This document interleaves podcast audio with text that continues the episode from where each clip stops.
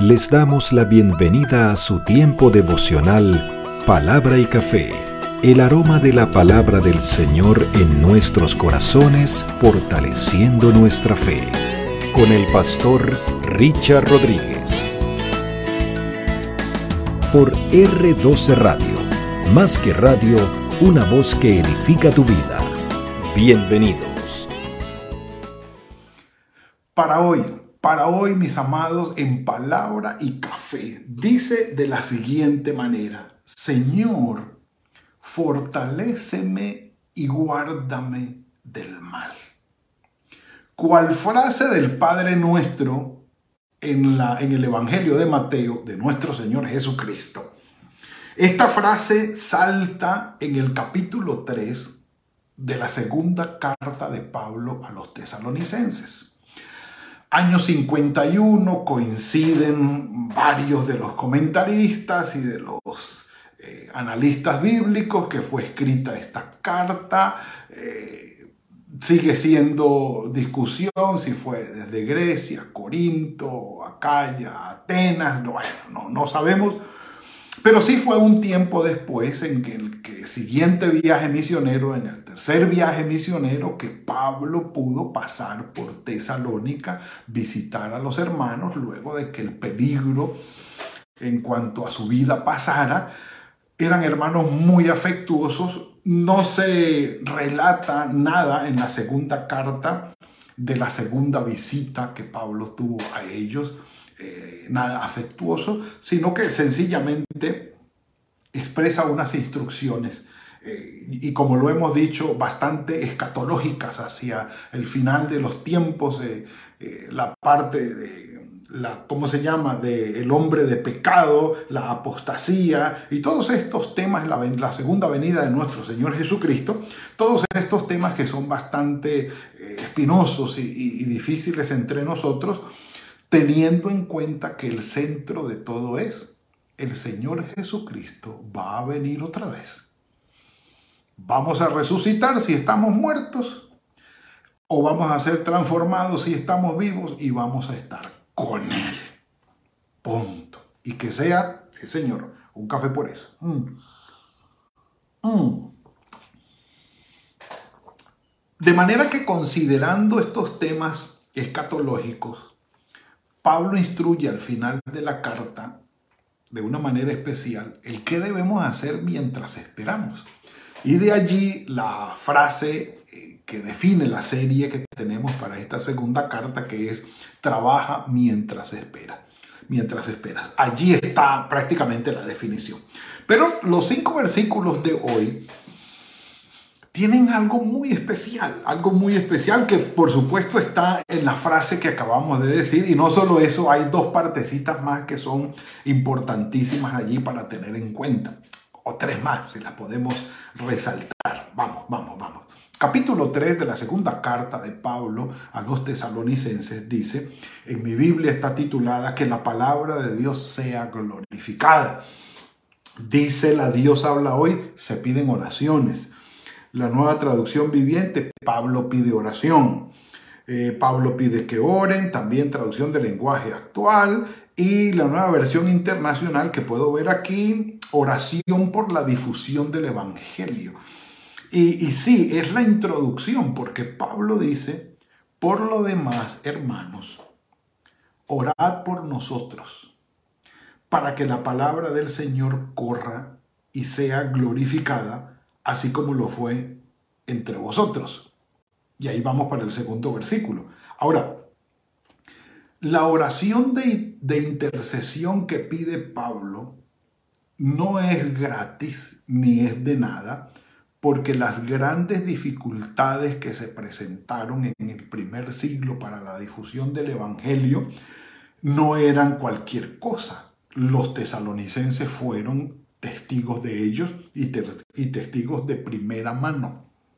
Es decir, ellos mismos participaron, los filipenses también, los, eh, los corintios también. E, es decir, no era un trabajo fácil o no fue un trabajo fácil la proclamación del Evangelio aunque el idioma griego ayudó, la Pax Romana ayudó, los caminos de Roma que Roma había construido también ayudaron, la, parte del sistema de transportes en aquella época, la parte de la navegación en el Mediterráneo, eh, los caminos, todo, todo estaba conectado, eh, el idioma, la paz, la oportunidad, la posibilidad de, de viajar y por supuesto todo lo que era el, el historial, el background, toda la, la, parte del historial de la fe judía, porque Pablo llegaba a las sinagogas.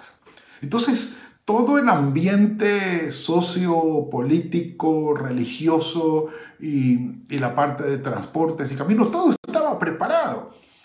Pero los problemas no se hicieron esperar llegaron, hubo reacción, hubo alborotos, hubo persecución y dice Pablo, oren por nosotros. Lo necesitamos, oren por nosotros. Porque la proclamación del Evangelio no es nada fácil. Aunque todos los elementos y los recursos están dados, las dificultades no se hacen esperar. ¿eh? Eso no se podía predecir.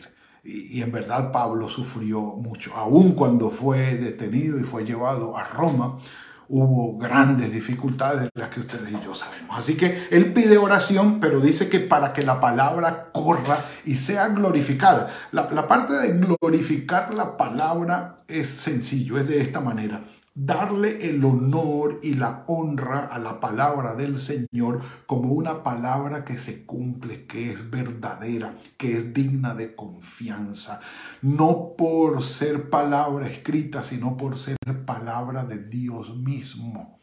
Es decir, la voluntad del Señor revelada en su palabra para con nosotros y mejor aún, si hablamos de los evangelios, es la palabra de Dios hecha carne, nuestro Señor Jesucristo mismo, hablándonos. Entonces, eh, que sea glorificada, es decir, sí, se cumple es verdadera, hace un efecto extraordinario en nosotros, nos transforma, es una bendición. Glorificar la palabra del Señor es darle la dignidad, el honor y el respeto que merece por ser palabra de quien es y de quien viene y cómo se cumple y hace el efecto en nosotros. No es solamente decir glorificada sea la palabra de Dios y que no sepamos ni siquiera qué es lo que estamos diciendo. De esa manera cuando decimos que la palabra de Dios es verdadera y hace buen efecto y se ha cumplido en nosotros, estamos, está siendo glorificada la palabra del Señor. Pero dice además, y para que seamos librados de hombres perversos y malos. Pablo sabe de qué está hablando, los tesalonicenses también, porque la oposición al Evangelio era contundente y fuerte, peligrosa, una oposición peligrosa. Y termina diciendo Pablo, porque no para todos es la fe, no es de todos la fe. Otra traducción del griego que aparece allí es, no todos los hombres son de fe, no todos los hombres son confiables, no todos los hombres creen, no todos están dados a la fe. Claro, hay quienes están en sus propios negocios egoístas y malignos y malvados. Claro, como, como los de Éfeso. Y cuando llegan Pablo y Silas a Éfeso y empiezan a y, liberan a aquella niñita que les hacía grandes dineros a los que vendían los templecillos de la diosa Diana, pues se alborotaron y empezaron a ver el evangelio como algo que les dañaba su negocio. No todos están en la fe. Entonces, la persecución, pues sí, Pablo dice, no todos están en la fe. Y si nosotros miramos alrededor, no todos están en la fe. No todos están buscando del Señor. No todos están guiados por la fe. Pueden estar trabajando también. Y nosotros podemos estar haciendo lo propio, pero ser guiados por la fe. Aparte, a pesar de que estamos trabajando y ocupados en, nuestros, en los negocios, en el trabajo de nuestras manos, pero somos hombres y mujeres de fe. Hay quienes no. Y hay quienes le agregan lo, lo malvado, lo malévolo, lo maligno y lo malicioso a la forma de hacer negocios y de hacer dinero. empeorando las cosas. Y dice Pablo, pues sí, la realidad es esa. No todos son de fe. Y que el Señor nos guarde, que el Señor nos guarde. Un café por eso. Mm. Y se los digo, mis amados, es porque cuando las personas que no son de la fe y que no son de fe son malignos y son poderosos, la cosa se complica más. La cosa se complica más, como nos está sucediendo exactamente ahora a nosotros. Hay personas muy, muy poderosas a nivel mundial que no son de fe, que no están tras la fe ni la piedad, que no son confiables en cuanto a, a la confianza en el Señor y a la dependencia de Dios. Y están haciendo planes malvados, llevándolos a cabo a nivel global. Y que el Señor nos, nos bendiga y nos ayude. Pero entonces introduce, habiendo puesto este contexto, dice Pablo, pero el Señor sí es fiel. Y es esta palabra fiel, pistis, está en contraposición a, a, los hombres que no son de fe. Entonces, exactamente lo contrario, dice, pero el Señor sí es fiel. Es como decir, esta gente no es confiable, pero el Señor sí es confiable. Esta gente no es de fiar, tú no te puedes guiar por ellos, no puedes ir o vivir como ellos viven, pero con el Señor sí, con el Señor sí lo puedes hacer. Entonces dice, eh, eh, pero fiel es el Señor, pero habla de lo que Él va a hacer en nosotros, que es la frase nuestra. Dice que os afirmará y guardará del mal. Bendito sea el Señor. Dice, pero fiel es el Señor que los mantendrá a ustedes firmes y los guardará y los protegerá del mal. Dice, fiel es el Señor, Él los fortalecerá y los protegerá del maligno. Es exactamente lo mismo del Padre nuestro, del malo, del maligno. Exactamente en griego es igual, pero el Señor Jesucristo les dará una firme confianza y los protegerá del mal.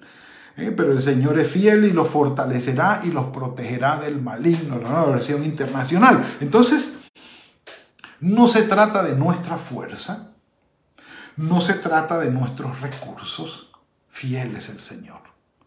Y que todos esos malvados, poderosos, que pueden hacer gran daño, que lo hagan. Ellos no son más grandes que el Señor. Y por eso decimos, eh, más grande es el que está con nosotros que el que está en el mundo. Y podemos tener esa confianza y decirle, Señor, sí, es verdad. En el mundo hay mucha maldad. En el mundo hay mucho mal. Hay gente que no es de fe y que alcanzan a hacer mucho daño protégenos, guárdanos, bendícenos, ayúdanos. Porque hasta allá no podemos llegar con nuestras propias manos para garantizar una protección. Entonces sigue diciendo ya en el versículo 4, y tenemos confianza respecto a vosotros, les dice Pablo a los tesalonicenses, en el Señor, en que hacéis y haréis lo que os hemos mandado. Es decir, ustedes se van a mantener firmes en la fe del Señor Jesucristo y van a seguir adelante en las doctrinas que hemos aprendido. Y termina diciendo, me encanta esta frase final, y el Señor encamine vuestros corazones al amor de Dios y a la paciencia de nuestro Señor Jesucristo. Dice aquí la Dios habla hoy dice que el Señor los ayude a amar como Dios ama, a tener y a tener en el sufrimiento la fortaleza de nuestro Señor Jesucristo. Porque jupomone, el término para paciencia en griego que se utiliza aquí y también en, en Santiago capítulo 1, se traduce como la fortaleza para resistir el sufrimiento. Y la versión que lo traduce exactamente así es la Dios habla hoy y me encanta cómo traduce este versículo. Que el Señor los ayude a amar como Dios ama. Maravilloso. Y si es sin la ayuda del Señor, literalmente no vamos a poder. Pero dice que el Señor los ayude a amar como Él ama y a tener en el sufrimiento la fortaleza de nuestro Señor Jesucristo. Nada más y nada menos. Y diría yo, venga, un café por eso. Mm. Mm.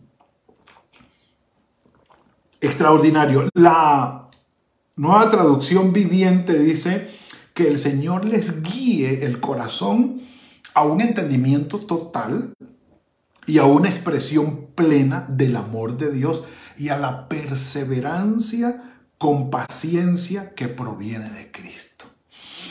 En otras palabras, si estás pidiendo paciencia, tiene que ser de la mano del Señor. De otra manera no va a poder ser. No va a poder ser. Deseamos, esta ya es la palabra de Dios, ah, no, eh, sí, la traducción del lenguaje actual.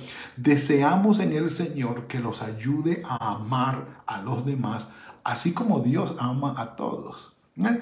Y que les dé su fortaleza para resistir en, el, en medio del sufrimiento. Que nos dé, que nos ayude para amar a los demás como Dios los ama y que nos dé la fortaleza para resistir en medio del sufrimiento. Hermoso. Y terminamos con la nueva versión internacional que dice que el Señor los lleve a amar como Dios ama y a perseverar como Cristo perseveró. Esta parte final, porque ya vamos llegando al, al final de, de, los, de la segunda carta de Pablo a los tesalonicenses, versículos desde el 6 hasta el 15, que es eh, la parte anterior a la bendición final, Pablo se encamina al final de la carta con esta propuesta tan especial. Le dice, hermanos, que el Señor los fortalezca y que los guarde de todo mal. Porque vivir el Evangelio en aquel primer siglo no era fácil. En la región donde ellos estaban no era fácil porque llegó el Evangelio con mucha persecución, con mucho problema. Y, no solo allí, ya lo dijimos, en Filipos, en Corinto, había oposición espiritual sobre todo y persecución física también. Para hoy las cosas se están poniendo igual, mis amados. Este, estos versículos de Pablo se hacen pertinentes para hoy, porque no está siendo fácil ya vivir el Evangelio ni en las escuelas para nuestros hijos, ni en los negocios, ni en los trabajos para nosotros, ni en la sociedad, ni desde los gobiernos, ni las autoridades que nos gobiernan a nivel del mundo, no están poniendo nada fácil. Se está yendo diametralmente en contra de la voluntad del Señor. Y, y cada vez se hará más difícil. Y que el Señor nos mantenga firmes y que nos libre del maligno y que pueda Él sustentarnos, fortalecernos, que afirme nuestros corazones y que podamos pasar por los tiempos difíciles que ya son otra cosa, que es las injusticias que trae la vida, los dolores que trae la vida de manera natural, de las cuales pues no, no estamos exentos, que el Señor nos fortalezca para nosotros tener esa, esa fortaleza del Señor y superar esos tiempos de sufrimiento. Mis amados, que la bendición del Señor esté con nosotros y que esta oración se haga realidad. Que el Señor fortalezca nuestras vidas y nos guarde del mal. Padre nuestro, gracias por esta bendición que nos has traído hoy. Tú has sido bueno, Señor. Gracias por tu palabra, por la obra en el poder de tu Espíritu Santo en nosotros, fortaleciéndonos cada día. La vida, Señor, trae estas circunstancias difíciles ten misericordia de nosotros y ayúdanos. Te lo rogamos. Fortalécenos, Señor, y líbranos del mal, líbranos del maligno, a nosotros, a nuestras familias, a los que amamos que están a la distancia. Que esta promesa, esta petición pueda hacerse realidad en sus vidas también. Encomendamos en tus manos el resto del día y el resto de esta semana que recién comienza, finalizando este mes. Gracias por lo que tienes para nosotros. Guarda nuestras vidas, guía nuestras manos en el nombre de tu Hijo Jesucristo. Amén y amén. Mis amados, que el Señor los bendiga y los guarde. Que tengan hoy un muy buen día. Eh, seguiremos adelante para, hacia la conclusión de esta preciosa carta de Pablo a los tesalonicenses. Por supuesto, que esta semana sea una semana de bendición bajo la guía de nuestro Señor Jesucristo, que Él bendiga y fructifique el trabajo de sus manos, que guarde sus vidas el día de hoy también. Y nos veremos mañana, si el Señor así lo permite, en otro tiempo de palabra y café. Que el Señor nos guarde. Gracias por compartir con nosotros este espacio de palabra y café. Hasta una próxima oportunidad por R12 Radio. Más que radio, una voz que edifica tu vida. Que Dios les bendiga.